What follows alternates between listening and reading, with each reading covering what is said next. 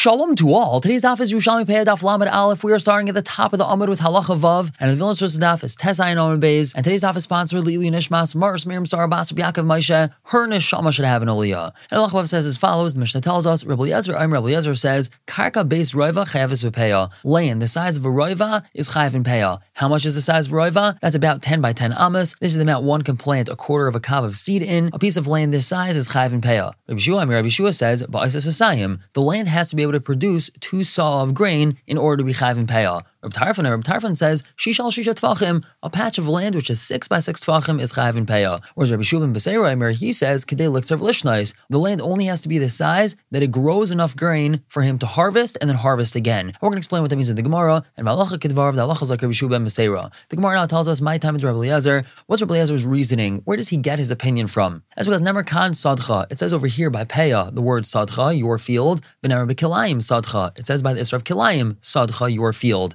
The Pasuk says, don't plant your field with kilayim. And so we learn one from the other. Masad chashanem lalon, base raiva, just like the field over there by kilayim, is a base raiva, which means in order for us not to have kilayim in a field, we have to separate two separate species by a base raiva. So we see that a field is considered a base raiva, afkan base raiva. So to over here, a field for the chiyav of is a base raiva. Now, my time with Rabbi Shua. What about Rabbi Shua? He says it has to produce sasayim, to sa'a. So that's because number kan sadcha. It says over here, your field by peah. But number alon, it says over there by shecha, v'shachachta oimer basada. And you forget an oimer in the field, a bundle in the field. So masada shenemar alon, shtayim, afkan shtayim. Just like over there, it's referring to two. So two over here, it's referring to two. Now, what's that talking about? So the pasuk says, v'shachachta oimer basada. If you're harvesting your field and you forget a bundle in the field, you have to leave it over for the ani. However, later on, we're going to learn that that only applies to a bundle that's less than two saw of grain. But if we have a bundle that was forgotten, and that bundle is massive, it's two full saw of grain, so that's not considered an oimer, that's considered a sadeh. It doesn't say v'shachachta sadeh besadeh, it says v'shachachta oimer basadeh. So we see that something which is two saw is considered a field. Hence, a field has to be able to produce two saw in order to be chayiv in payah. Now, my time with Reb Tarfon, what about Reb Tarfon? He says that the chiv of payah is on a piece of land that's six by six tfachim. That's because shishal shisha me'aruga. He learned six by six from an aruga. We're going to be learning in Mishnah Maseches Kalayim that a person can plant five different species in a patch of ground that's six by six tfachim. If it's less than six by six tfachim, he can't plant five different species. So we see that six by six is considered chashuv. Now we had said that Rabbi Shua Meseira Aimer Kadei Liktzer of Lishnois v'halacha kedvar and halacha is like him. Now the Gemara asks, Ma, what's the understanding of Rabbi Shua Meseira? Kitzir kader chakaitzrim ayafilu shehu. Are we talking about harvesting like harvesters harvest, or even just a harvest of a shehu?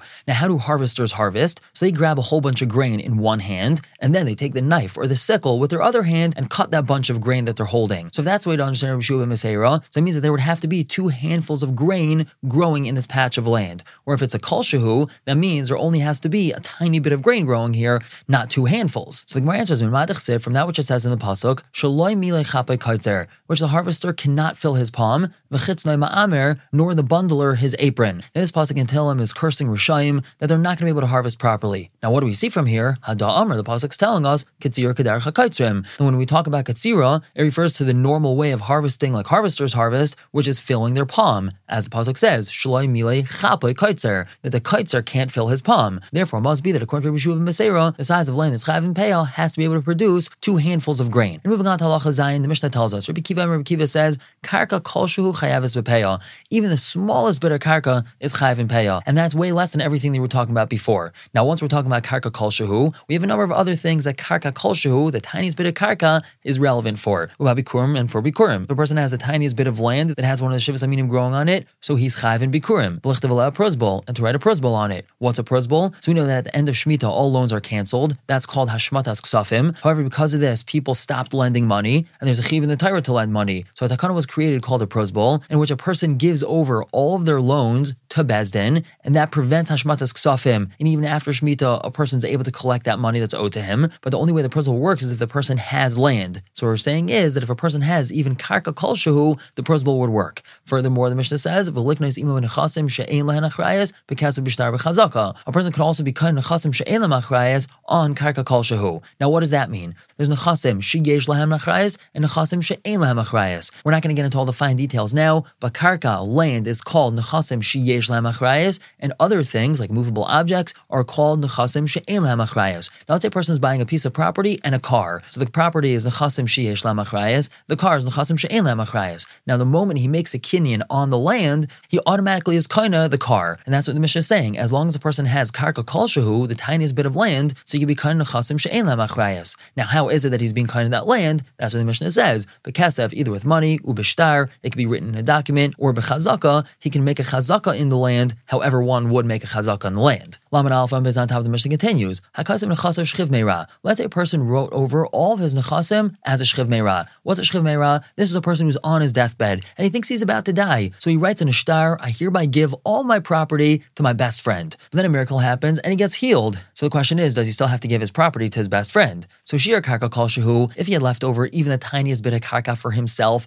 matnosai kayemes, then it is a valid matana. That's because by leaving over a little bit of karka for himself, he clearly shows that he wants to give all the remainder of his karka to his best friend, regardless of whether or not he's going to die. Because if he really thought he was going to die, then he wouldn't have left anything over. And that's what the Mishnah says, Loishir karka kal shahu. If he didn't leave any karka over, he gave every drop of his property over to his best friend, Im Matnosai Kayemes. so now when it turns out that he didn't die, we're going to say that it's not a valid matana because it's obvious that the only reason why he had written all of his property over to his best friend is because he thought he was going to die. He didn't even leave the tiniest bit over for himself. And since he didn't die, he gets to keep it for himself. And lastly, where's karka kolshu relevant? If a person writes over all of his nechasim to his children, the kasav leishtay karka and he wrote that he's going to give to his wife even the smallest bit of property. So in such a case, if she agreed to this, ibdik subasa, she loses her ksuba, even if that amount of the property that was left over for her is way less than her ksuba. Now, Rabbi Yossi comments on this and says that in kibbal if she accepted this arrangement upon herself, afal pishalaikas of law, even if he didn't write anything for her, if the ksubasa, she still loses her ksuba, and the Gemara, we're to discuss this. But now going back to the beginning of this Mishnah, the Gemara says, Rabbi Kiva Omer, Rabbi Kiva says, karka kolshu v'chulu, that even the smallest bit of karka is chayv and peya. Now, Rabbi Imi b'shem Rabbi Shim ben Lakish Bai asks the following question, Haga atzmacha, think about it for yourself. Shahayasham shibalas achas, in this tiny little piece of property, there's one stalk of grain growing, while Ajla Katzar, before he harvests that stalk of grain in Kan there's no Chiyav of Peah, because we know the Chiyav of Peah only kicks in once the harvest starts. But Misha Katzar, once he harvests that stalk of grain in Kan so now there's nothing left over that could be Peah. So how could Rabbi Kiva say that the tiniest bit of Karka is Chayav in Peah? There's no practical application of this halacha. So here we have an answer to this. Rav Chananya says, B'Shem Pinchas, Tipater. This could be explained as talking about the following case, B'Shahaya Sham Kelach Echad, where there was one stalk of grain growing, ubay chamesh shibalim, and there was five ears growing out of it. Maybe it was a genetically mutated stalk of grain that didn't just have one ear growing out of it, it had five ears. So over here we found an application of Rabbi Kiva's halacha. He didn't cut the whole stalk at once, he cut one ear off. Now by cutting one ear off, the chiv of kicks in, and he would have to leave payah from one of the remaining ears. Now Rav Abaye Rav asked the following question. Bless on Amrin, don't we say that kama kol even the smallest bit of standing grain is chayav in payah? In other words, why are we talking about land at all? It doesn't make a difference if a person has land or doesn't have land to be chayv and.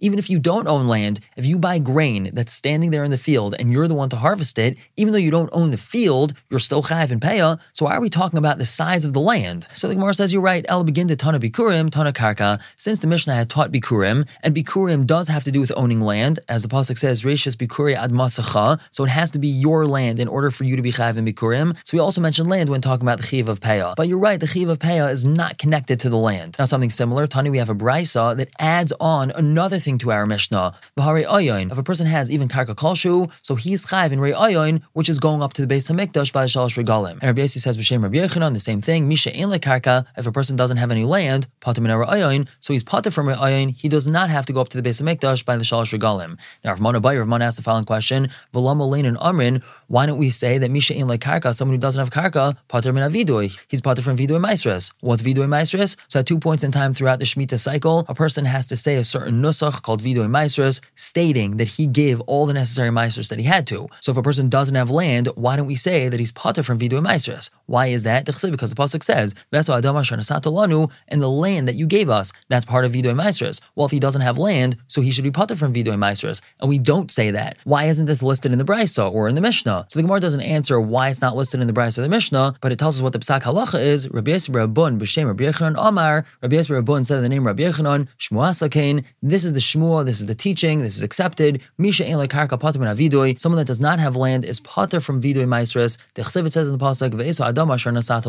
and the ground that you have given us. And if the person doesn't have ground, he doesn't have adama, so he's pater from vidoy maestris. But now going back to talking about Re'iyah, what's the source for this halacha that if a person does not have land, he's pater from Re'iyah? So basically says b'shem Rabbi Shua Levi Misha ein karka pater min. Shenem because it says in the pasuk v'lo yachmed ishas artzacha v'gaimer. Then no one will covet your land. The pasuk's telling us you don't have to worry. Be regal by the shalosh regalim, and even though you're leaving your property and you're leaving your home and you're leaving all your possessions, no one's going to covet them. Hashem's taking care of you. Now that implies that only a person who has land has a chiv of re'iyah. But if he doesn't have land, he doesn't have a chiv of re'iyah. We're going to stop here for the day, but pick up tomorrow with a number of stories talking about people who left their homes to be oil regal and what happened to their property. But for now, everyone should have a wonderful day.